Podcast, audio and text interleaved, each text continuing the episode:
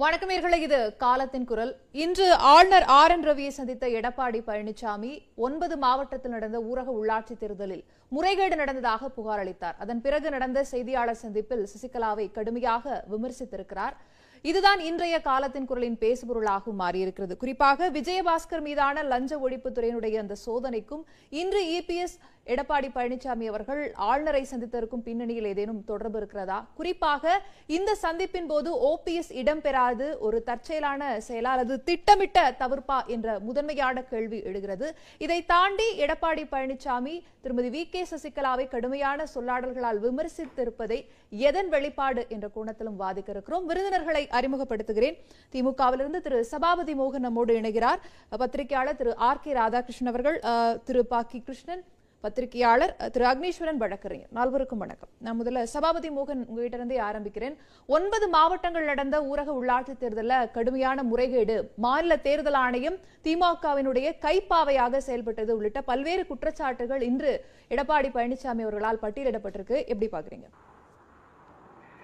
அதாவது இந்த குற்றச்சாட்டுகளுக்கு ஏதாவது ஒரு குறைந்தபட்ச ஆதாரம் இருக்கணும். நீங்க வந்து எங்கேயாவது வன்முறை நடந்திருக்கா? எங்கேயாவது கலவரம் நடந்திருக்கா? எங்கேயாவது அடிதடி நடந்திருக்கா? எங்கேயாவது துப்பாக்கி சூடு நடந்திருக்கா? ஏதாவது தேர்தல் வந்து தள்ளி வைக்கப்பட்டிருக்கிறதா? ஒண்ணும் கிடையாது. சுத்தமா தொடச்சி ஒன்பது மாவட்டங்கள்ல தமிழ்நாட்டுல அஇஅதிமுகவை தொடச்சி தூக்கி எறிஞ்சிட்டாங்க. அந்த ஆத்திரத்துல அவங்க வைக்கக்கூடிய ஆதாரமற்ற குற்றச்சாட்டு தான் ஒன்பது மாவட்டங்களில் உள்ளாட்சி தேர்தலில் முறைகேடு என்பது. எந்த முறைகேடும் கிடையாது. என்ன நடந்திருக்கு? மக்கள் உங்கள் மீது வெறுப்பா இருக்காங்க. மக்கள் எரிச்சல்ல இருக்காங்க. கொரோனாவை கட்டுப்படுத்த முடியல. எல்லா துறையிலும் ஊழல் நடந்திருக்கு. நீங்க பாட்டுக்கு அலட்சியமா இருந்துட்டீங்க. எனவே மக்கள் உங்கள் மீது வெறுப்பாக இருந்து அந்த வெறுப்பை காட்டுகிற வகையில் தூக்கி எறிஞ்சிருக்காங்க. முன்வைக்கிறாரு. ஒண்ணு முறைகேடு குறித்து நடவடிக்கை எடுக்க ஆளுநரை வலியுறுத்தும் போது சொல்லக்கூடிய குற்றச்சாட்டுகள் முதன்மையா விதிகளை மீறி அதிமுகவுடைய வேட்பு மனுக்கள் நிராகரிக்கப்பட்டுச்சு. அதிமுகவுடைய? வெற்றி வந்து தாமதமா சொல்லப்பட்டுச்சு. சட்டமன்ற உறுப்பினர் வந்து திருப்பத்தூர்ல வாக்குப்பட்டி எடுத்து செல்றாரு. இவர்கள் மீது நடவடிக்கை இல்லைன்னு குற்றச்சாட்டுகளை பட்டியலிடுறாங்க. அதாவதுங்க என்னங்க அதாவது ஒரு இடத்துல அப்படியே நீங்க சொல்ற மாதிரி பெட்டி எடுத்துட்டு போயிருந்தாங்கன்னா அங்க காவல்துறை வழக்கு பதிவு செஞ்சிருப்பாங்களே. எப்படி நீங்க வந்து நீங்க போன முறை நீங்க தேர்தல் நடப்ப நள்ளிரவு மறுநாள் காலையில வரைக்கும் சொல்லிட்டு இருந்தீங்களே? நீங்க வந்து மூடிட்டு நீங்க அனௌன்ஸ் பண்ணிட்டு அதுக்கப்புறம் ரெண்டாவது முறை எண்ணி மாத்தி சொல்லிருக்கீங்களே? அப்படி இல்லையே. அப்படி குறைந்தபட்ச வாக்குகள் வித்தியாசத்துல இருந்தா கூட மறுபடியும் எண்ணி அதிமுக வெற்றி பெற்றதுன்னு பல இடங்கள்ல சொல்லியிருக்கோமே. ரெண்டாவது முறை வெற்றி பெற்றப்ப இல்ல இல்ல முதல்ல சொன்னதுதான் சரின்னு சொல்லியிருக்கோமா? நீங்க ஆதாரமற்ற குற்றச்சாட்டு மூன்று கேள்விகள் வச்சிருக்கீங்க. ஒன்று ரெய்டு. ரெண்டாவது சகோதரி சசிகலா பிரச்சனை. மூன்றாவது. கவர்னர் சந்திப்பு. செய்தோம் அறிவித்தோம் அப்படின்னு நீங்க குறிப்பிடும் போதுதான் தேர்தல் ஆணையத்திற்கும் தமிழக அரசிற்குமான வித்தியாசம் இல்ல அப்படின்னு சொல்றாங்க. இல்ல இல்ல தமிழக அரசு தேர்தல் ஆணையம் என்ன? தமிழக அரசு தான் தேர்தல் ஆணையம். அதுல என்ன இருக்கு? நீங்க திமுகவுக்கும் தேர்தல் ஆணையத்துக்கும் உடன்பாடுன்னு சொன்னீங்கன்னா சரி. தமிழக அரசு தேர்தல் ஆணையங்கிறது ரெண்டு? அதிமுக சொல்லுதுன்னு நான் சொல்றேன். அது எப்படி சொல்லும்? அதிமுக எப்படி சொல்ல முடியும்? தமிழக அரசின் கீழ் தானே தேர்தல் ஆணையம் இருக்கு. இந்த தேர்தல் ஆணையத்தை என்ன பாடுபடுத்தினீங்கிறது கடந்த காலத்துல தெரியாதா? நீங்க ரெய்டு என்பது இப்ப அதிமுகவுக்கு புதிதல்ல. அவங்க ஆட்சியில இருந்தப்ப அமைச்சர் வீட்டுல ரெய்டு தலைமைச் செயலகத்துல ரெய்டு. நீங்க ரெண்டாயிரம் ரூபாய்க்கு நீங்க வந்து வரிசையில நின்று செத்து போனவரும் தான் ஆனா பல கோடி ரூபாய் புதுசா ரெண்டாயிரம் ரூபாய் இந்த நாளுக்கு பணம் கொடுத்தாங்கன்னா ஆர்கே நகர்ல அமைச்சர் வீட்டுல இருந்த டைரி. எனவே அதிமுகவை பொறுத்தவரையில் சிபிஐ ரெய்டு அதுக்கப்புறம் income tax raid enforcement enforcement directorate அமலாக்க பிரிவு மத்திய புலனாய்வுத்துறை நீங்க அது போல வருமான வரி. இதெல்லாம் உங்களுக்கு ஒண்ணும் புதுசு கிடையாது. அவங்க ஆட்சியில் இருக்கிறப்பே நடந்திருக்கு. எனவே ரெய்டு என்பது ஒரு ஏற்கனவே அதிமுக மீது மத்திய அரசாங்கத்தால் எடுக்கப்பட்ட நடவடிக்கைகள் இருக்கு. ஒண்ணு இரண்டாவது மன்னிக்கணும் இரண்டாவது கேள்விக்கு சசிகலா அம்மையாரை பற்றி எடப்பாடி பழனிசாமி அவர்கள் பேசியதையோ அல்லது அம்மையாருடைய வரவை பற்றியோ நான் அந்த கட்சியினுடைய உள்கட்சியினுடைய பிரச்சனையில் கருத்து சொல்ல விரும்பவில்லை. மூன்றாவது கவர்னர் பாக்குறதுங்கிறது இந்த கவர்னர் ரொம்ப நல்ல கவர்னர். இந்த கவர்னர் வந்து சட்டத்தை மீறி செய்ய மாட்டாரு. கடந்த காலத்துல கவர்னர் இவங்க என்ன நினைச்சிட்டு இருக்காங்கன்னா கடந்த காலத்துல ஓபிஎஸ் இபிஎஸ் சண்டை போட்டப்ப ரெண்டு பேரையும் சேர்த்து கைகோத்து வச்சாங்க பாருங்க. ஒருவேளை அப்படிப்பட்ட கவர்னரா இவர் இருப்பாரோ அப்படின்னு நினைச்சிடக்கூடாது அப்படிலாம் இருக்க மாட்டாரு.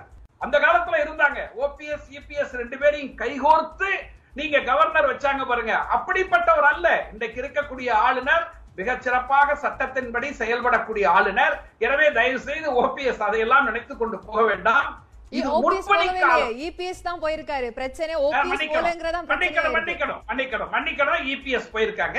நான் ஒரே ஒரு செய்தி. இது முன்பணி காலம் முன்பணி காலத்துக்கே இந்த ஆட்டம் ஆடுறீங்களே. இன்னும் முழு பணிக்காலம் வரப்போகுது. முதலமைச்சர் மீது நீங்க வந்து மிரட்டல் சொல்றீங்களா?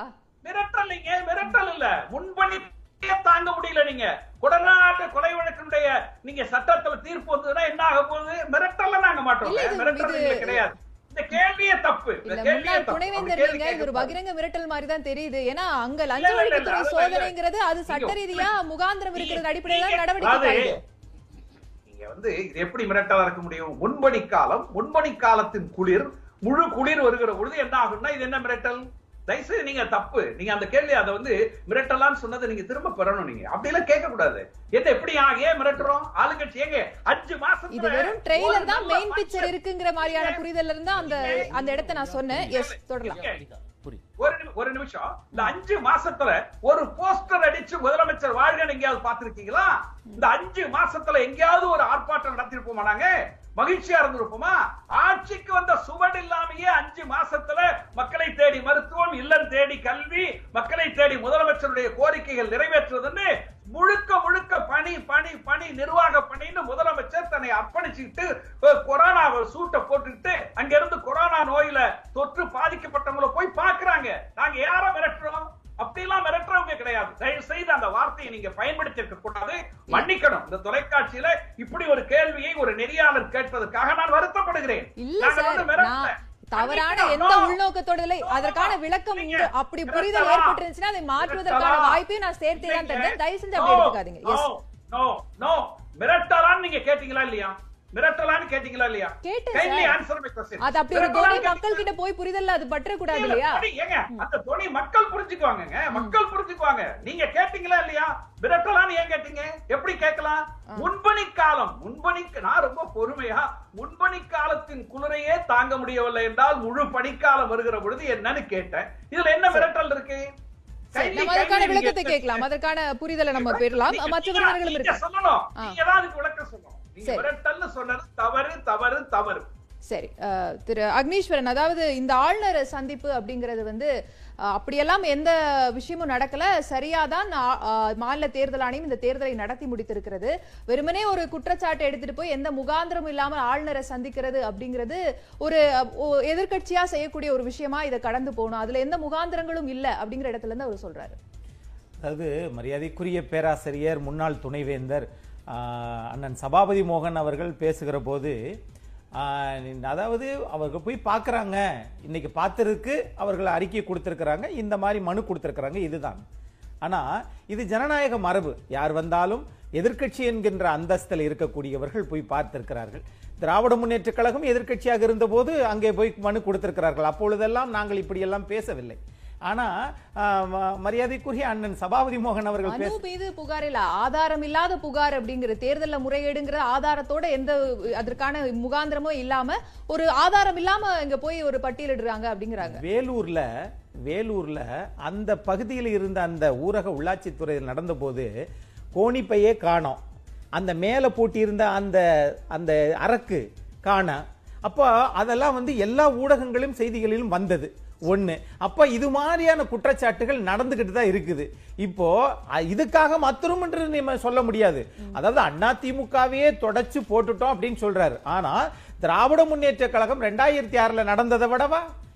பிளாக் அண்ட் ஒயிட் போட்டுக்கிட்டு அஹ், ரபடிசம் பண்ணி அடிச்சு எல்லாம் இது ஆயுதங்களை பயன்படுத்தியது.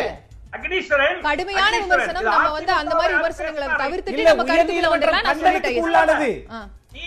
உள்ளதா இல்லையா? நீங்க அதிமுகன்னு சொல்லிட்டு பேசுங்க. நடுநிலையாளர்கள் பேசாதீங்க. நடுநிலை என்பது இல்லை. உள்ளா உள்ளாட்சி தேர்தல் ரெண்டாயிரத்தி ஆறுல. உயர் நீதிமன்றம் உயர் நீதிமன்றம் சொன்னதா இல்லையா?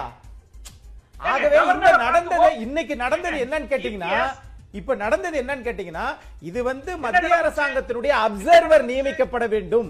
ஆகவே இந்த ஒன்பது மாவட்டத்துல ஏன் இரண்டாக நடத்துறாங்க? இந்த நிலைதானே ஒழிய. சார் அது நடந்து தேர்தல்? முடிஞ்சிருச்சு. இப்ப இருக்கக்கூடிய Correct. முறைகேடு நடந்தது முறைகேடு நடந்ததற்கான ஆதாரம் இருக்கிறதா? இல்ல இல்ல இல்ல. அதாவது அதை வந்து முறையா? எதிர்க்கட்சி என்கின்ற முறையில போய் மாண்புமிகு மேதக ஆளுநர்கிட்ட ஒரு ஒரு மனு கொடுத்திருக்காங்க அப்படின்னா அதன் மீது என்ன நடவடிக்கை எடுப்பாங்க என்ன கொடுத்திருக்காங்கன்ற இன்னும் வரை வெளியா இருக்குதா? பார்த்தது தவறா? ஒரு ஜனநாயக நாட்டுல பார்க்க கூடாதா அவர்கள் யார் வெளியிட்டது? இதுவரைக்கும் ஏதாவது இந்த கவர்னர்கிட்ட கொடுத்த மனு இதுவரைக்கும் யார்கிட்டயாவது வெளியே வந்திருக்குதா? சோ அது வராதுங்கிற நம்பிக்கையில ஏதோ ஒண்ணு கொடுத்துட்டு வர்றாங்களா அப்போ? அது தவறு. அப்படி நம்ம வந்து ஒரு ஆளுநர்கிட்ட அப்படி செய்ய முடியுமா? முடியாதுல்ல. அதனால தானே கேக்குறாங்க. குற்றச்சாட்டுகள் என்னன்னு கேக்குறாங்க. இன்று இது இப்போதைக்கு வரை. அது வந்து மூத்த பத்திரிகையாளர் நம்ம ராதாகிருஷ்ணன் சார் உங்களுக்கு தெரியுது. ஆனா இந்த நிலைமையில வந்து இதுவரைக்கும் அவர்கள் என்னென்ன இது போன்ற இது நிலைமை என்ன அப்படின்றத சொன்னா தூத்துக்குடியில அந்த மாதிரி ஒரு அமைச்சருடைய உதவியாளரை இந்த மாதிரி பண்றாங்க. அஹ், கன்னத்துல அரைஞ்சிருக்கிறாங்க. அது மாதிரியான சட்ட சிக்கல் இது நடந்ததை அவங்க சொல்லியிருக்கிறாங்களே ஒழிய அதிமுக சொன்ன காரணத்திற்கு பிறகுதான் நீங்க வந்து கடலூர் நாடாளுமன்ற தேர்தல்ல உறுப்பினர் மரியாதைக்குரிய ரமேஷ் அவர்கள் மீது நடவடிக்கை எடுக்கிறீங்க. அப்படி இல்லாட்டி நீங்க நடவடிக்கை எடுப்பீங்களா? ஆகவே இது ஒரு நிலைப்பாடு. அவ்வளவுதான். அப்படி உங்க பாணியிலே. எல்லாத்தையும் எல்லாத்தையும் முடிச்சு நம்ம இங்க இங்க இன்னைக்கு. வந்திருக்கக்கூடிய சந்திப்பு தொடர்பான கேள்விகளுக்கு. வந்துருவோம். இங்க வந்து ஆதாரம் இருக்கான்னு ஒரு முதல் கேள்வி வைக்கிறாங்க. இந்த ஊரக முறை ஊரக தேர்தலில் நடந்திருக்கக்கூடிய முறைகேடுகளுக்காக மட்டும்தான் ஆளுநர் சந்திப்பு நடந்ததா?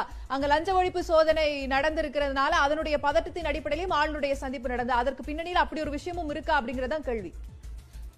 நெறியாளர் ஒரே ஒரு ஒரு சின்ன குறுக்கீடு ஒண்ணு இல்ல. இப்ப அவங்க தம்பி அக்- அக்னீஸ்வரன் என்ன சொன்னாங்கன்னா அங்க கொடுத்தது யாருக்குமே தெரியாதுன்னாங்க. அப்புறம் உங்களுக்கு மட்டும் எப்படி தெரியும் ரெண்டு மூணு குற்றச்சாட்டு? உங்கள்ட்ட மட்டும் ஒரு காப்பி கொடுத்துறாரா உங்கள்ட்ட ஒரு காப்பி கொடுத்துட்டாங்களா? பத்திரிகையில் ஏங்க ஓபிஎஸ் உங்கள்ட்ட ஒரு காப்பி கொடுத்திருக்காரா ஓபிஎஸ்? மாலை ஏங்க ஓபிஎஸ் சரி. ஓபிஎஸ் அவர்கிட்ட. இபிஎஸ் மேல கவர்னர்ட்ட குற்றச்சாட்டு கொடுத்திருக்காரு அக்னீஸ்வரன். மறந்துடாதீங்க.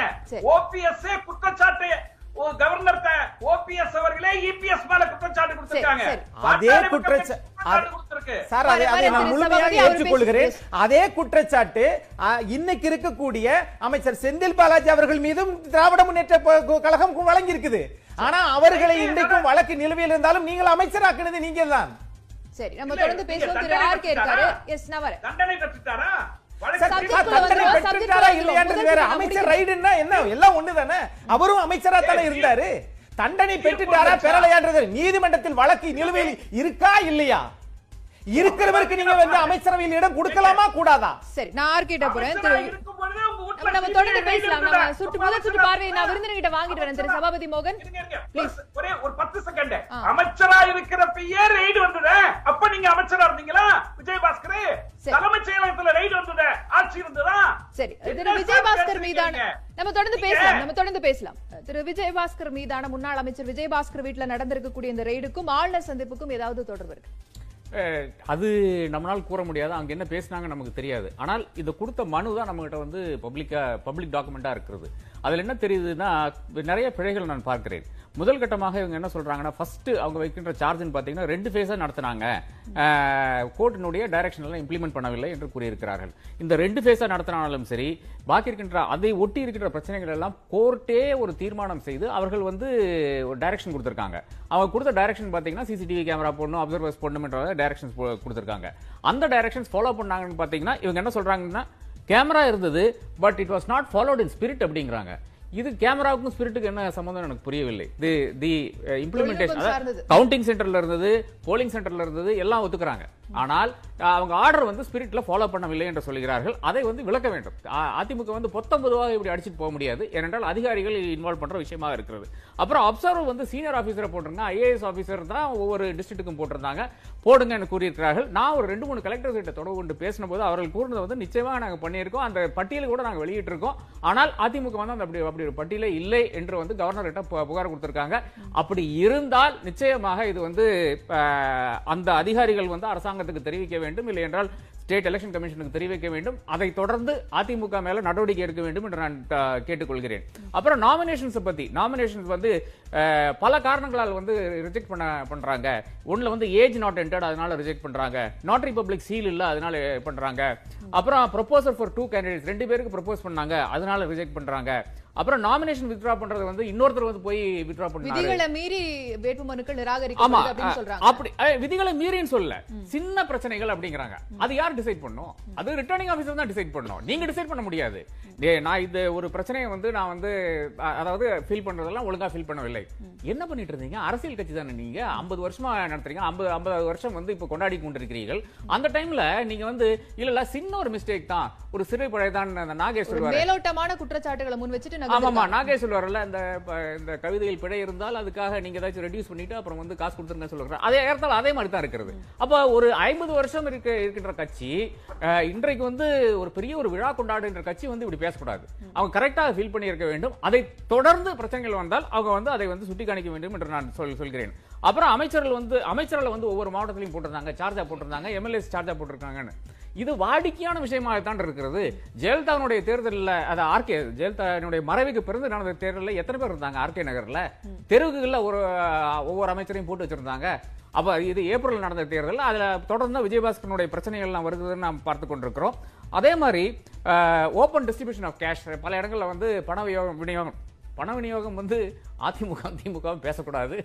தயவுசெய்து நாமெல்லாம் பார்த்து கொண்டதாக தான் நான் ரெண்டாயிரத்தி பதினாறுலேயே அது பட்டியல் இருக்கிறேன். யார் எங்கே எவ்வளோ கேஷ் கொடுத்தாங்கன்னு. அதுக்கான நானே ஒரு அவார்டு கூட வாங்கினேன். அந்த அந்த அளவுக்கு வந்து கேஷ் டிஸ்ட்ரிபியூஷன் நடந்து கொண்டிருக்கிறது தேர்தல் ஆணையக்கு தெரிஞ்ச ஒரு விஷயம் தான். மத்திய தேர்தல் ஆணையத்துக்கு தெரிஞ்ச விஷயம் இங்கத்த தேர்தல் ஆணையத்துக்கு தெரிய தெரிஞ்ச ஒரு விஷயமா தான் இருக்கிறது. ஒரு அமைச்சர் வீட்டில இருந்து ஒரு உதவியாளர் வந்து எட்டி குச்சி ஓடினாரு. அந்த கேஸ் கூட என்னாச்சுன்னு தெரியவில்லை. தேர்தல் ஆணையம் வந்து அந்த ஏப்ரல் ரெண்டாயிரத்தி பதினேழு நடக்க வேண்டிய தேர்தலை மா- மாற்றி நிறுத்தி கொண்டு அதுல வந்து ஒரு அக்யூஸ்ட் இன்னும் இருக்கிறாரு. அவர் ஒரு முன்னாள் அமைச்சர் விஜயபாஸ்கர். அவர் மேல என்ன நடவடிக்கை எடுத்ததுன்னு நாம இப்ப கேட்க வேண்டியதா இருக்குது என்று நான் கருதுகிறேன். அதே மாதிரி ஆர்ஓஸ் பல இடங்கள்ல வந்து எம்எல்ஏஸ் பிரஷர்னால அனௌன்ஸ் பண்ணாங்கன்னு சொல்லியிருக்காங்க எந்த இடத்துல குறிப்பிட்டு சொல்ல வேண்டும். நீங்க வைக்கின்ற சார்ஜ் வந்து பெரிய சார்ஜ் ஷீட்டா வைக்கலாம். ஆனால் எங்க வந்து தவறு நடக்கிறது குறிப்பிட்டு என்றால் பர்டிகுலரா இதுல எங்கேயுமே வந்து குற்றச்சாட்டுகள் முன்வைக்கப்படல அப்படிங்கிறது ரெண்டு மூணு இடத்துல சொல்லியிருக்காங்க. கவுண்டிங் எட்டு மணிக்கு ஆரம்பிக்கல கவுண்டிங் எட்டு மணிக்கு ஆரம்பிக்கலங்கிறது அது வாடிக்கையான விஷயம் தான் பல இடங்கள்ல அது எல்லா தேர்தலையும் நடக்கின்ற விஷயங்கள் தான். அது இந்த அது ஆரம்பிக்காததுக்கு ஒரு காரணம் இருக்குது. அது வந்து திமுகனாலதான் அப்படின்னு வச்சிருந்தீங்கன்னா அது வந்து எந்த இடத்துல இருக்குன்னு சொல்லணும். என்னுடைய பிரச்சனை எல்லாம் இதில் வருகின்ற அனைத்து விஷயங்களும் நான் என்ன பார்க்குறேன்னு பார்த்தீங்கன்னா ஏதோ ஒரு மனு கொடுக்கணும். அதான் கவர்னர் ராஜ்பவன்ல வந்து நிறைய அறைகள் இருக்கிறது. அதுல வந்து நிறைய மனுக்கள் ஏற்கனவே பண்ணி கொண்டு கொடுத்தாங்க இந்த ஆறு மாசத்துல. எனக்கு அதனால தான் அந்த கேள்வி எழுது. ஒரு பிரதான எதிர்க்கட்சி ஏதோ ஒரு மனுவை கொடுத்து விட்டு வரணும் இந்த மாதிரி ஒரு சூழல் அப்படின்னு நினைச்சு இதை ஒரு சம்பிரதாய சடங்கா செஞ்சுட்டு வருவாங்களா? அப்படி இந்த மனுவுல வந்து இப்ப என்ன நடக்குதுன்னு பாத்தீங்கன்னா அதிமுகவுடைய தொண்டனை அவர் வந்து புரிய வைக்க வேணும். இது திமுக செஞ்ச சூழ்ச்சி நான் இல்லைன்னா சதிதான்? அதனாலதான் இவங்க இத்தனை பேர் ஜெயிச்சு போயிருக்காங்க. அப்படின்னு அந்த தொண்டனை வந்து ஊக்குவிக்கிறதாக செய்து கொண்டிருக்கிறார்கள். அது வந்து நீங்க உள்ளாட்சியில் செய்யக்கூடாது. நீங்க வந்து எம்எல்ஏ எலெக்ஷன் செய்யலாம். காரணம் கற்பிக்கும் முயற்சியை அதை பார்க்கலாமா? ஆமா தோல்விக்கான காரணம் கற்பிக்கும் முய- முயற்சியாகத்தான் நிச்சயமாக பார்க்கிறேன். அது வந்து இந்த தேர்தலில் நடக்காது. ஏனென்றால் அந்த கிராமத்துல இருக்கிறவங்களுக்கு தெரியும். நீங்க வந்து அட்லீஸ்ட் ஒரு நகராட்சி தேர்தல் பண்ணீங்கன்னா கூட அது ஓரளவுக்கு எடுபடும். எம்எல்ஏ தேர்தல் நிச்சயமா எடுபடும். எம்பி தேர்தல் ஆனா நிச்சயமா. இன்னொரு கேள்வி எஞ்சி நிக்குது. நம்ம தொடர்ந்து வாதிக்கலாம் அப்படின்னா ஓபிஎஸ் ஏன் இந்த விஷயத்துக்கு போல ஆளுநர் சந்திப்புக்கு அப்படிங்கிற கேள்வி எஞ்சி நிக்குது. நம்ம தொடர்ந்து பேசுவோம் திரு பாக்கி. அதாவது இந்த தேர்தலை பொறுத்த வரைக்கும் தேர்தல் தோல்விக்கு ஒரு காரணம் கற்பிக்கக்கூடிய ஒரு நடவடிக்கையாக மட்டும்தான் இந்த ஆளுநருடைய சந்திப்பு இருக்கிறது அப்படிங்கிற புள்ளியை தொட்டிருக்காரு. நண்பர் ஆர்கே அப்படிதான் சொல்றாரு. தங்கள் கட்சி தொண்டர்களை திருப்திப்படுத்துவதற்காக எந்த கட்சியும் இப்படி தேர்தல் தோல்வி சமயத்தில் செயல்படுவார்கள் அது ஆளுநரை சந்திக்க வேண்டும் என்ற ஒரு காரணம் மட்டும் இருக்கு. வேறு பல்வேறு காரணங்களை அவர்கள் சொல்வார்கள். என்ன திராவிட முன்னேற்ற கழகம் தோல்வி போதெல்லாம் தேர்தல் ஆணையத்தின் மீது பழி போடுவார்கள் இப்பெல்லாம் வாய் மூடிட்டாங்க. அதை வாக்கு எண்ணிக்கை இந்த எந்திரம் இருக்குல்ல மின்னுடைய வாக்கு பதிவு எந்திரத்தை தான் குறை சொல்லுவாங்க. அதுதான் மிகப்பெரிய தவறு செஞ்சுதான் இவங்க கண்டுபிடிச்சி சொல்லுவாங்க. ஆனால் இப்போ வந்து அது சொல்ல மாட்டாங்க. ஏன்னா வெற்றி பெற்று விட்டார்கள்.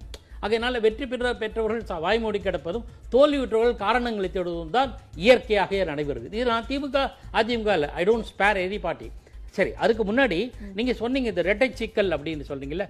எல்லா ஆளுங்கட்சியுமே எதிர்க்கட்சிகளை பலவீனப்படுத்துவதற்கான செயல்பாடுகள் ஈடுபடும். இது எல்லா காலத்திலும் நடந்திருக்கு. இப்போது திமுக கழகம் அதை செய்கிறது. என்ன ரெண்டு காரணம்? அதுக்கு ரெண்டு காரணம் இருக்கலாம். ஒன்று தங்களை கட்சியை வலுப்படுத்தி கொண்டு எதிர்க்கட்சியை பலவீனப்படுத்தினால் தொடர்ந்து தாங்கள் நீடிக்க செயல்படலாம் என்பது ஒன்று. தங்கள் மீது ஏதேனும் புகார் நிறைவேற்ற முடியாத தீர்மானங்கள் வாக்குறுதிகள் ஏதேனும் இருந்தால் அதை மூடி மறைப்பதற்காக அதை பத்தி சொல்றீங்க அதிமுகவை பலவீனப்படுத்தக்கூடிய முயற்சியில் திமுக ஈடுபடுதுன்னா இப்போ இந்த முகாந்திரம் இல்லாம தான் இந்த லஞ்ச ஒழிப்பு சோதனை எல்லாம் நடந்ததுன்னு சொல்ல வரீங்களா? இந்த ரைடு விஷயத்தை பத்தி நான் அடுத்து சொல்லட்டுமா? அல்ல இப்பே சொல்லிடுறேன். இல்ல அந்த தொடர்ந்து இப்ப பேசுங்க நான் என்- மரியாதைக்குரிய கல்வியாளரும் பேராசிரியர் சபாபதி மோகன் ஆட்சியாளர்கள் இருக்கும்போது அமைச்சர்கள் மீது ரெய்டு பண்ணலையா? செக்ரட்டேரியட்டில் ரெய்டு பண்ணலையா அப்படின்லாம் கேட்டாரு. அது உண்மைதான். யூபிஏ அரசாங்கம் இருக்கும்போது ஆர் ஆ ராஜா அவர்களையும் கனிமொழி அவர்கள் மீதும் நடவடிக்கை எடுத்தார்களே அது என்ன கணக்குன்னு தெரியல. அவர்கள். ஆளும் கட்சியை சார்ந்தவர்கள் மத்தியிலே ஆட்சியிலே இடம்பெற்ற திராவிட முன்னேற்ற கழக தலைவர்கள் மீதே நடவடிக்கை எடுத்தார்கள். அப்போ இதெல்லாம் ஒரு எல்லாமே அரசியல் தான் முழுக்க முழுக்க அரசியல் தான். எந்த அரசியல் நகர்வுகளும் தீர்வு நோக்கி சொல்லாது. தங்களுக்கு சாதகமான வழிகளை தேடி கொ- தேடிக்கொள்ளுமே தவிர தீர்வுகளை நோக்கி செல்லாது. நீங்கள் வந்து ஊழல் புகார் இப்போ அவர் சொன்னார் ஒரு சில தலைவர்கள் இவன் நண்பர் ஆர்கே சொன்னார்னு நினைக்கிறேன். ஏதோ ஒரு சில அமைச்சர்கள் வந்து தேர்தல்ல பண்ண முறைகேடல் ஏதோ என்று நினைக்கிறேன். அந்த கருத்தை சொன்னீங்கன்னு நினைக்கிறேன். நான் வந்து வாக்குப்பதிவு தொடர்பான ஏதோ ஒரு இல்ல இல்ல. அதாவது இப்ப ஒவ்வொரு டிஸ்ட்ரிக்டையும் வந்து போஸ்ட் பண்ணிருக்காங்க அமைச்சர்களை. அந்த அமைச்சர்கள் வந்து பார்த்து கொண்டார்கள்னு. அது அந்த வந்து ஆர்கே நகர்ல வந்து தெரு தெருக்கு ஒரு அமைச்சர் போட்டு வச்சிருந்தாங்களேன்னு கேட்டேன். அப்போ சில ஆண்டுகளுக்கு முன்பு அரவாக்குறிச்சி சட்டப்பேரவை தேர்தல் இடைத்தேர்தல் தள்ளி வைக்கப்பட்டதே. ரத்து செய்யப்பட்டதே. அதுக்கு யார் காரணம்? அவர்? இப்போது எங்கே இருக்கிறார்? நீங்க சொல்லுங்க. அவர் அதுக்கு யார் காரணம்? அவர் இப்போது எங்கே இருக்கிறார்? இதெல்லாம் கேள்வி. யார் மீது ஊழல் புகார்? எந்த எந்த கட்சியை சேர்ந்தவர்கள் கேள்வி கேட்டுட்டு பதில் தெரிஞ்சுக்கிட்டு அதை சொல்லாம தவிர்த்தீங்கன்னா நம்ம எப்படி போறோம் எல்லாருக்கும் தெரிஞ்ச கதை தான் அரவாக்குறிச்சி தேர்தல் தள்ளி வைக்கப்பட்ட செந்தில் பாலாஜி ஆளு. அவர் இப்போது எங்கே இருக்கிறார்? அவர் மீது ஊழல் புகார் இல்லையா? அவர் மீது தொடுக்கப்பட்ட வழக்கின் மீது நிலை என்ன? அப்பீல் இருக்கா? எல்லாம் கிடையாது. எல்லாமே அரசியல் தான் முழுக்க முழுக்க அரசியல் தான் இப்போ இவங்கெல்லாம் சொல்றாங்க இல்லையா? இப்போ ஆளுநரிடம் ம- மனுக்கள் கொடுப்பது புகார்கள் கொடுப்பது அதை பற்றி நாமெல்லாம் பத்திரிகைகள் ஊடகங்கள் வந்து சில க க அவர்களை யூகித்து அவர்களுக்கு கிடைக்கிற சோர்ஸ் மூலமாக கிடைக்கிற தகவல்களை திரட்டி அதுக்கு ஒரு இன்டர்பிரேஷன் கொடுத்து இப்போ வியாக்கியானம் கொடுத்து பத்திரிகை செய்திகளை வெளியிடு வெளியிடுவார்கள். உண்மையாக அவர் எதற்காக சந்தித்தார்கள் என்பது தெரியாது. இல்ல எனக்கு நீங்க இப்ப சொல்லிட்டு வர அந்த கன்க்ளூஷன் புரியுது. எல்லாமே அரசியல் அப்படின்னா இந்த அதிமுக ஒரு பெரிய புகார் மனுவை எடுத்துட்டு போகும்போது அது அதிமுகவுடைய ஒருங்கிணைப்பாளர் ஓபிஎஸ் அதுல இருந்திருக்கணும் இல்லையா? அவர் அங்க இல்லையே தவிர்க்கப்பட்டிருக்காரு. நலம் இல்லைன்னு வரலன்னு சொல்றாங்களே. அஹ் உட- சரி நான் அப்படி சொல்றேன். ஓபிஎஸ் வரவில்லை. என்ன காரணமாக இருக்கும்? யோசிச்சு பாருங்க. அவர் மீது புகார் இருக்கு நீங்க சொல்லுங்க. அவர் மீது புகார் இருக்கிறதுல புளியந்தோப்பு அடுக்குமாடி கட்டடம் பத்தி புகார் சொல்லும்போது சட்டப்பேரவையிலே சொன்ன சொன்னார்கள் அல்லவா? அவர் பேரை குறிப்பிட்டார்களா தெரியாது. ஆனா அவர் மீதுமான புகார்களும் எழுப்பப்பட்டது ஆ- திமு திராவிட முன்னேற்ற கழக தலைவர்களாலே. அப்படியானால் அவர் தன்மை தன் மீதும் ரெய்டு பண்றாங்கன்னு நினைக்கலாம் இல்லையா? இல்ல அப்படி கோடநாடு பேர்ல எடப்பாடி பழனிசாமி மேல விமர்சனங்கள் வந்துச்சுன்னு ஒரு குற்றச்சாட்டை முன் வச்சாங்க. அப்ப எடப்பாடி பழனிசாமி ஆளுநரை சந்தித்தாரே? அதாம்மா நான் அப்படி இருக்கும்போது ஆளுநரை சந்தித்திருக்க மாட்டாரா? ஆகையினால இது காரணம் இருக்காரு. இப்ப எடப்பாடியார் எடப்பாடி பழனிசாமி ஒரு சில புகார்களை சொன்னார் என்றால் ஓபிஎஸ் மீதா புகார் சொல்லியிருப்பார். திராவிட முன்னேற்ற கழக அரசின் மீதான புகார்களை தான் கொண்டு செல்லிருப்பார் அப்புறம் திமுக அரசின் மீதான புகார்களை கொண்டு செல்லும் போது அதுக்கு ஓபிஎஸ் துணையாக இருப்பாரா இருக்க மாட்டாரா? இல்ல. ஒருவேளை இந்த பொறுத்த வரைக்கும் ஓபிஎஸ் அதை ஒத்துக்கொள்ளாம கூட இருந்திருக்கலாம் இல்லையா? ஆளுநரிடம் எடுத்து அதெல்லாம் இதெல்லாம் இப்ப நம்ம சொன்னல ஊடகங்களுக்கான வியாக்கியானங்கள். வி இன்டர்பிரட்டட் சோ மெனி நான் உங்ககிட்ட சந்தேகங்களை கேக்குறேன். எனக்கு அதுல ஒரு சந்தேகமா இல்ல. கொஞ்சம் கார் லேட்டா போனா கூட நம்ம விமர்சனம் பண்ணுவோம் இவர். கார் அரை மணி நேரம் முன் முன்பே சென்று விட்டது. அரை மணி நேரம் பின் தாமதமாக சென்றது. அரை மணி நேரத்துக்குள்ள ஏதாவது சரி செய்திருப்பாங்க இப்படி எல்லாம் கூட நம்ம இல்ல எல்லாமே அரசியல். நீங்க குறிப்பிட்ட போது உங்ககிட்ட தான் அதை நான் எடுத்துக்கிட்டேன். ஒருவேளை ஓபிஎஸ் சொல்றேன்? வராதுக்கு பின்னாலும் அரசியல் இருக்கிறதா அப்படிங்கிற கேள்வி. நிச்சயமாக திராவிட மறைந்த மரியாதைக்குரிய கலைஞர் கருணாநிதி அவர்கள் கூட ஜெயலலிதா மறைந்த ஜெயலலிதா அம்மையார் ஆட்சியின் போது அப்போதைய ஆளுநரை சந்தித்த ச- காலங்கள்லாம் உண்டு. அதற்கு பின்னணியில் அரசியல் இருப்பது நிச்சயம். ஆகையினால அரசியல் காரணம். ஏன் இதுக்கு முன்னாடி புரட்சி தலைவர் எம்ஜிஆர் அவர்களும் கம்யூனிஸ்ட் தலைவர் கல்யாண சுந்தரமும் அப்போதைய கலைஞர் கருணாநிதி ஆட்சிக்கு எதிராக புகார் மனுகளை அப்போதைய ஆளுநர் சந்திப்புல எல்லாம் எந்த மாற்று கருத்து இல்ல. அதுக்கு பின்னால் இருக்கக்கூடிய அரசியலை தான் நம்ம பேசிட்டு இருக்கோம். தொடர்ந்து என்னன்னு தெரிஞ்சா நம்ம அதை பத்தி நிச்சயமா. ஒரு சிறிய இடைவேளைக்கு பிறகு.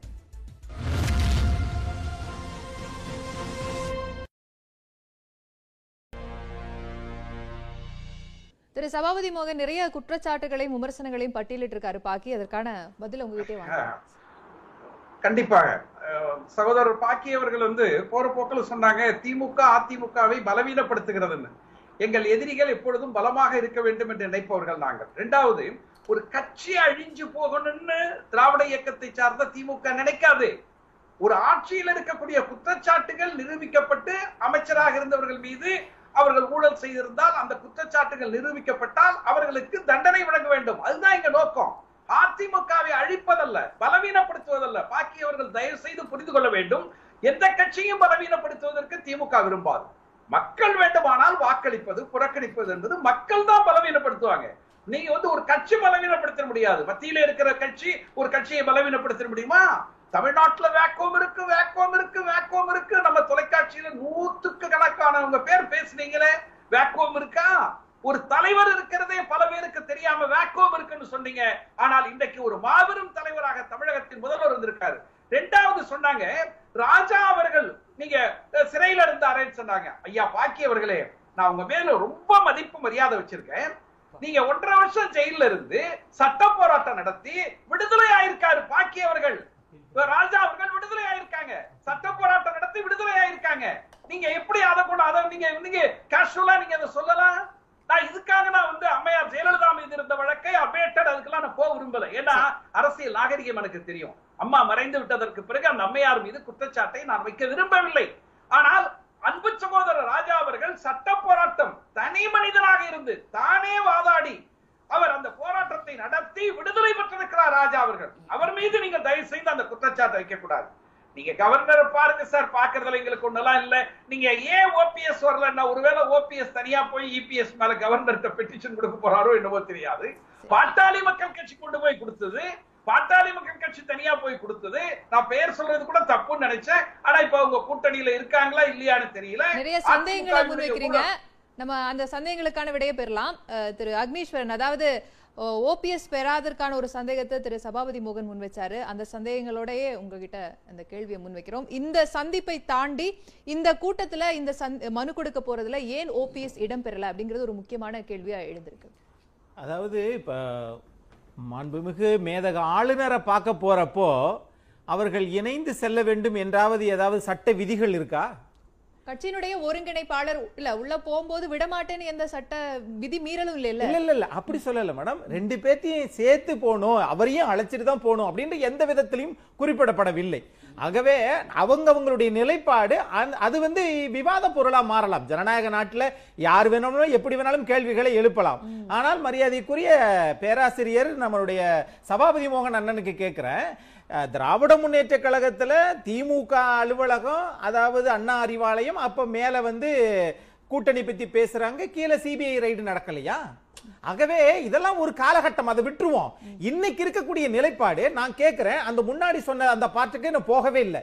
இப்ப நான் கேட்கிறேன் இந்த திமுக ஆட்சி பீரியடு அண்ணா திமுக ஆட்சி பீரியடு முடிஞ்சு திமுக ஆட்சிக்கு வந்திருக்கு இல்லையா? அப்போ அண்ணா திமுகவில் இருந்த சில பல அமைச்சர்கள் இன்றைக்கு வெற்றி பெறாதவர்கள் அமைச்சர்களாக திமுகவில் சேர்ந்திருக்காங்களே அவர்களெல்லாம் இன்னும் வறியவர்களாகத்தான் இருக்கிறார்கள். அவர்கள் நியாயவான்கள். அப்படி அவங்க பார்வையில. அப்போ எங்களிடத்திலே வந்தால். எங்களிடத்திலே வந்தால் ஏன் ஓபிஎஸ் போகவில்லை எங்களிடத்திலே. வந்தால் அவர்கள் கட்சியினுடைய தலைமை அப்படிங்கிறது இரட்டை தலைமை. ஒருங்கிணைப்பாளர் வந்து ஓபிஎஸ் இணை ஒருங்கிணைப்பாளர் இபிஎஸ் ஒரு பிரதான எதிர்க்கட்சியா ஆளுநர் கிட்ட போய் சந்திப்பு நடத்துறாங்க. இரட்டை தலைமை நீங்க தான் சொல்றீங்க. அப்போது அங்க ஓபிஎஸ் உடைய பிரசன்ஸ் இருக்கணுமா இருக்க கூடாதா இல்லனா அவருக்கு உடல்நிலை சரியில்லைன்னா கொஞ்சம் காலதாமதம் பண்ணி கூட இதை பண்ணலாமே. அதனாலதான் அவர்களுக்குள்ள இருக்கக்கூடிய பிளவு இன்னும் வெளிப்படையா தெரிகிறதாங்கிறதா கேள்வி. அதாவது தமிழ்நாட்டில் மரியாதைக்குரிய எதிர்க்கட்சி தலைவர்கள் மாத்திரும் தன்னந்தனியே சென்று கொடுத்திருந்தால் அது கேள்விக்குறியாக நீங்க எழுப்பலாம். ஆனால் துணை ஒருங்கிணைப்பாளர்கள் அவர்கள் அதெல்லாம் சேர்ந்து தானே போயிருக்கிறாங்க. ஆகவே இது வந்து இப்ப போகிற போக்குல அண்ணன் சபாபதி மோகன் திடீர்னு ஒரு ஒரு குண்டை தூக்கி போட்டு போறாரு. ஓபிஎஸ் அண்ணன் தனியா போய் ஒரு ஏதாவது கொடுப்பாரோ அப்படிங்கிற. அப்படியெல்லாம் ஒன்றும் கிடையாது. அதனால இன்னைக்கு வரல. இல்ல கடந்த கால ட்ராக் ரெக்கார்டை வச்சு சொல்றாரா என்ன நமக்கு தெரியாது இல்லையா? இல்ல அது அவருடைய அண்ணன் சொல்றாரு. ஆனா அது கூட நாளைக்கு நடக்கதா நடக்கலன்னு யாருக்கும் தெரியாது. ஆனா அது அவருடைய நிலைப்பாட்டை சொல்றாங்க. ஆனா நான் அது சந்தேகத்திற்குரிய ஒரு விஷயமா அவர் சொல்றாரு. விட்டுருங்க சரி ரைட் நான் அது சொல்லல. ஆனா இப்ப வந்து என்னன்னு கேட்டீங்கன்னா இப்ப நம்ம ஒவ்வொரு விஷயத்திலும் பார்க்கிற போது பாட்டாளி மக்கள் கட்சியை பத்தி சொன்னாங்க. இப்ப கூட்டணி இருக்கிறாங்க இல்லையா அப்படின்னு சொல்லி. அவங்களுடைய நிலைப்பாட்டை தனியா சொல்லிட்டாங்க. அண்ணா ஆளுகிற அண்ணா திமுக ஆண்ட அண்ணா திமுக வந்து இப்போதைக்கு இல்லை. எதிர்க்கட்சி கூட இல்லை. ஆனா மத்தியில இருக்கக்கூடிய ஆட்சியில கூட்டணியில் இருக்கிறாங்க. அதுக்கும் காரணம் யாருன்னு கேட்டீங்கன்னா தமிழ்நாட்டுடைய மாட்சிமிக்குரிய முதலமைச்சர் திரு ஸ்டாலின் அவர்கள். என்னன்னு கேட்டீங்கன்னா அண்ணா திமுக பத்து புள்ளி ஐந்து விழுக்காட கொண்டு வந்துச்சு. ஆனா ஊரக உள்ளாட்சி தேர்தலுக்கு முன்னாடியே அதை அறிவிச்சிட்டாங்க. பரவாயில்ல. நீங்க அரசாணை வெளியிட்டீங்க. பரவாயில்ல. இப்ப என்னன்னா அது ஒரு ராஜதந்திர பார்வையாக அவர்கள் செஞ்சிட்டாங்க. அப்படி செஞ்சதுனால வெளியிடணும் தானே? மணிமண்டபம். அதத்தான் சொல்றேன். மணிமண்டபம். அப்ப பார்த்தாங்க. அப்ப அறிவிச்சவங்க முக்கியமா அரசாணை கொடுத்தவங்க முக்கியமா ஆளுங்கட்சி முக்கியமா? ஆளுங்கட்சி தான் முக்கியம். சரி வாங்கப்பா. கூட்டணி விட்டு வெளியே வந்துரு. வந்துட்டாங்க. அந்த இடத்துல தான் அதிமுக பலவீனம் ஆயிடுச்சுன்னு அதுதான். சொல்ல வராங்க அது இணைந்திருந்தால் அது இணைந்திருந்தால் இன்னைக்கு ஊரக உள்ளாட்சி திட்டம் அவ்வளவு தூரத்துக்கு எதிர்க்கட்சியா இருக்கக்கூடிய. அதிமுக அவ்வளவு வெற்றி வாய்ப்பை இழந்திருக்காது. வச்சிருக்கீங்க. அக்னீஸ்வரன். குறுக்கிடு. சொல்லுங்க சொல்லுங்க. ஒரே ஒண்ணு இல்ல. அதாவதுங்க கேட்டாங்க அதிமுகவில் இருந்து திமுகவுக்கு வந்துட்டா புனிதர்களான்னு. நான் அக்னீஸ்வரனுக்கு சொல்றேன். அதிமுகவிலே பொறுப்புல இருந்து ஊழல் குற்றச்சாட்டுக்கு ஆளாகி திமுகவுக்கு வந்து பெயர் சொல்ல விரும்பவில்லை. தண்டனை பெற்று பதவியை இழந்திருக்கிறார்கள். நாங்க என்ன வக்காலத்து வாங்கினோமா உங்களுக்கு? சரி. அதிமுகவிலே இருந்து பதவியிலே இருந்து குற்றச்சாட்டுகளுக்கு ஆளாகி திமுகவுக்கு வந்து தண்டனை பெற்று பதவியை இழந்திருக்கிறார்கள் என்பது உண்மை. நாங்க மறுக்கலையே. நீங்க இன்னொன்னு திரு செந்தில். பாலாஜி அவர்களுக்கு நீதிமன்றத்தின் வாயிலாக? ஏற்கனவே அரசு ஊழியராக நான். வேலை வாங்கி. தரேன்றதால காம்ப்ரமைஸ் ஒரே- பண்ணீங்களே இல்ல ஒரே ஒரு செகண்ட் செந்தில் பாலாஜி தூக்குல போட்டுருவான் செந்தில் பாலாஜி தூக்குல போட்டுருவான் என்னங்க நீங்க பேசுறீங்க. செந்தில் பாலாஜி மீது சட்டபூர்வமாக அது- குற்றம் அது செய்திருக்கிறார் நீதிமன்றம் முடிவு என்றால் பண்ணும் சார். நாம என்ன சொல்ல பதவியிலிருந்து முடியும்? விடுவிக்கப்படுவார் சரி. விடுவிக்கப்படுவார் சட்டபூர்வமாக செந்தில் பாலாஜி குற்றம் செய்திருந்தால் விடுவிக்கப்படுவார் அதற்கான பதில் கிடைச்சிருச்சு. நம்ம தொடர்ந்து பேசலாம் அது- நீதிமன்றம் முடிவெடுக்கட்டும். நாம. ஏன் விடுவிக்கப்படுவார் இப்பொழுது சொல்ல முடியாது. சரி அதுதான் Subsidize. அதுதான். எல்லாருக்கும் அது Subsidize. பொதுவானது. ஒரு பக்கம் ரெய்டு மறுபக்கம் சசிகலா என இரட்டை செந்தில் பாலாஜி செந்தில் பாலாஜிங்கிறீங்களே. அவர் மீது இன்னைக்கு இன்னைக்கு சொல்லியிருக்காரு. என் மேல ஒரு குற்றச்சாட்டை வைக்கிறீங்க டெண்டர்ல. இருபத்தி நாலு மணி நேரத்துல நீங்க பதில் சொல்லணும். இல்லன்னா மன்னிப்பு கேட்கணும்னு நெஞ்சை நிமிர்த்தி இன்னைக்கு செந்தில் பாலாஜி அமைச்சர் சொல்லியிருக்கிறாரு. சரி தொடர்ந்து பேசுவோம். ஒரு இடைவேளைக்கான நேரம். மிக முக்கியமா ஒரு பக்கம் ரைடு மறுபக்கம் சசிகலா என இரட்டை சிக்கலை சந்திக்கிறாரா ஐபிஎஸ் தொடர்ந்து வாதிக்கலாம். இடைவேளைக்கு பிறகு.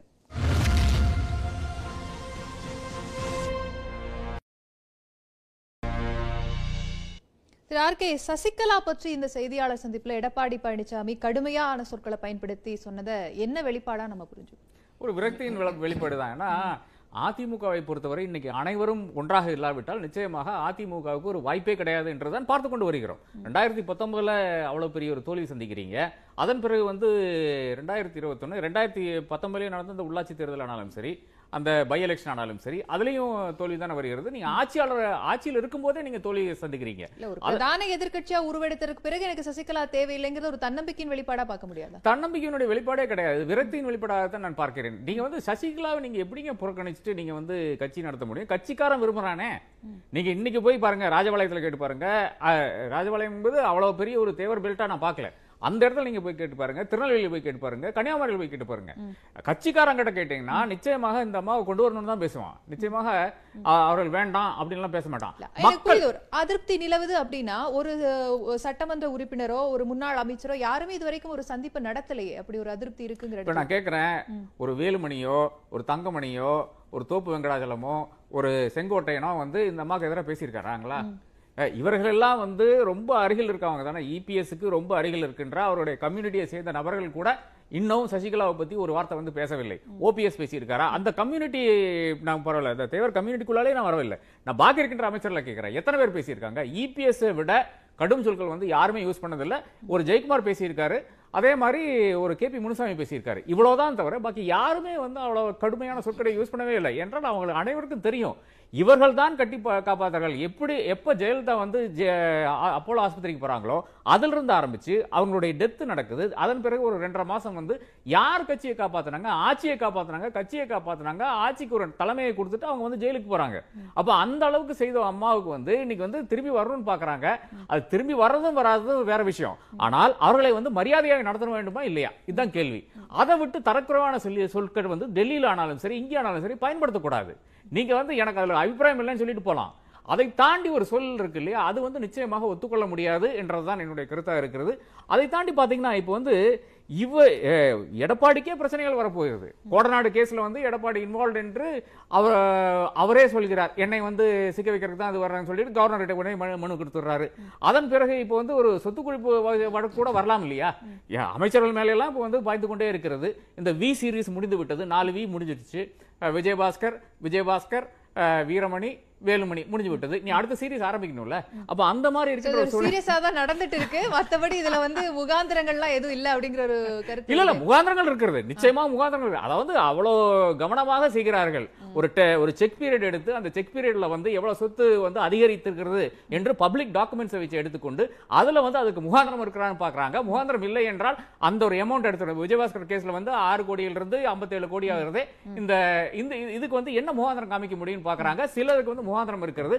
அப்படித்தான் அது 27 கோடி வந்து அதிக சொத்துக்கு அதாவது உங்களுடைய வருமானத்துக்கு அதிகமாக சொத்து சேர்த்துக்கள் இந்த ஒரு நிகமனத்துக்கு வருகிறார்கள். அதை வச்சு தான் எஃப்ஐஆர் போடுறாங்க. அதன் பிறகுதான் எல்லாம் முறையாக நடந்து கொண்டிருக்கிறது. அந்த முறையில் வரிசையில் வந்து எடப்பாடி பழனிசாமி இருக்கிறார் என்றதுதான் நான் நான் நினைக்கிறேன். ஏனென்றால் ஒரு ஹைவே ஹைவேஸ்க்கும் பிடபிள்யூடிக்கு நீங்க வந்து அமைச்சராக இருந்து விட்டு அவரை வெயிட் பண்ணாம பொறுத்த வரைக்கும் கோடநாடு இருக்கு சசிகலா இருக்கு. இதை தாண்டி இன்னும் பிரச்சனைகளை சமாளிக்க இன்னமும் எவ்வளவோ பிரச்சனைகள் இருக்கு. அந்த பிரச்சனைகளை சமாளிக்க இருக்கு பிரச்சனைகளை சமாளிச்சு ஒரு முப்பது வருஷமாக சமாளிச்ச ஒரு அம்மா உங்க கூட இருக்கணுமா வேண்டாமாங்கிற கேள்விதான் இருக்கிறது. என்னை பொறுத்தளவுல ஒரு சசிகலாவும் ஒரு தினகரனும் கூட இருக்கிறது தான் அதிமுகவா இருக்க முடியுமே தவிர நிச்சயமா அவர்களுக்கு பதவி கொடுக்கறையோ இல்லைன்றது வேற விஷயமா இருக்கிறது.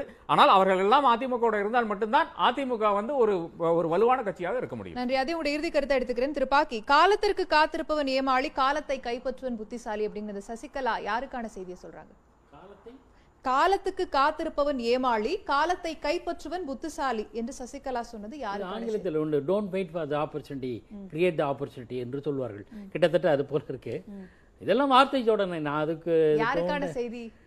அது அவருக்கு தனக்காக செய்தியாக கூட இருக்கலாம். இதை தான் சரியான சந்தர்ப்பம். கை அதிமுக ஆட்சியிலிருந்து விலகி விட்டது அதாவது தோ- தோல்வி அடைந்து விட்டது ஆட்சி இழந்து விட்டது அதனால் இப்போது கைப்பற்ற முயற்சியெல்லாம் என் முயற்சி செய்யலாம் என்று தேர்தலுக்கு முன்பு ஒதுங்கி விடுவதாக சொன்ன சசிகலா தேர்தலுக்கு பிறகு தான் இதெல்லாம் சொல்கிறாங்க உள்ள அந்த அம்மாவோட அட்டம்ப்டாக இருக்கும். நான் அது ஒரு பக்கம் இருக்கட்டும். நீங்கள் இந்த தலைப்பிலே நீங்கள் சொல்லும்போது அர ச- சசிகலா வருகை அரசு சிக்கலா இரட்டை சிக்கலா இன்னொரு சிக்கல். ஏற்கனவே ஒரு சிக்கலை பற்றி பேசிட்டோம் இந்த சிக்கலை பொறுத்தவரை நான் என்ன நினைக்கிறேன் அப்படின்னா அனைத்து இந்திய அண்ணா திமுக ஒன்றிணைந்திருந்தால் அவர்கள் எல்லாம் ஒரு கன்சாலிடேட் பண்ணியிருந்தால் ஓரளவு தோல்வியை தவிர்த்திருக்கலாம் அல்லது குறைந்தபட்சம் அதிக இடங்களை கைப்பற்றியிருக்கலாம். அதனுடைய புள்ளி விவரம் தான் ஏற்கனவே நம்ம பேசினோம். இழந்த தோல்வி அடைந்த தொகுதிகளில் பார்த்தீங்களா மற்ற மாற்று தரப்பினருக்கு அமமுகவினருக்கு மற்றவர்கள்லாம் ஓட்டு பிரிஞ்சுது. அதெல்லாம் பார்க்குறோம் அந்த டிஃபரன்ஸ் எல்லாம் கணக்கில் போட்டு எல்லாம் விவாதிச்சிட்டோம். அப்பயே விவாதிச்சிட்டோம். சட்டமன்ற தேர்தல் போது.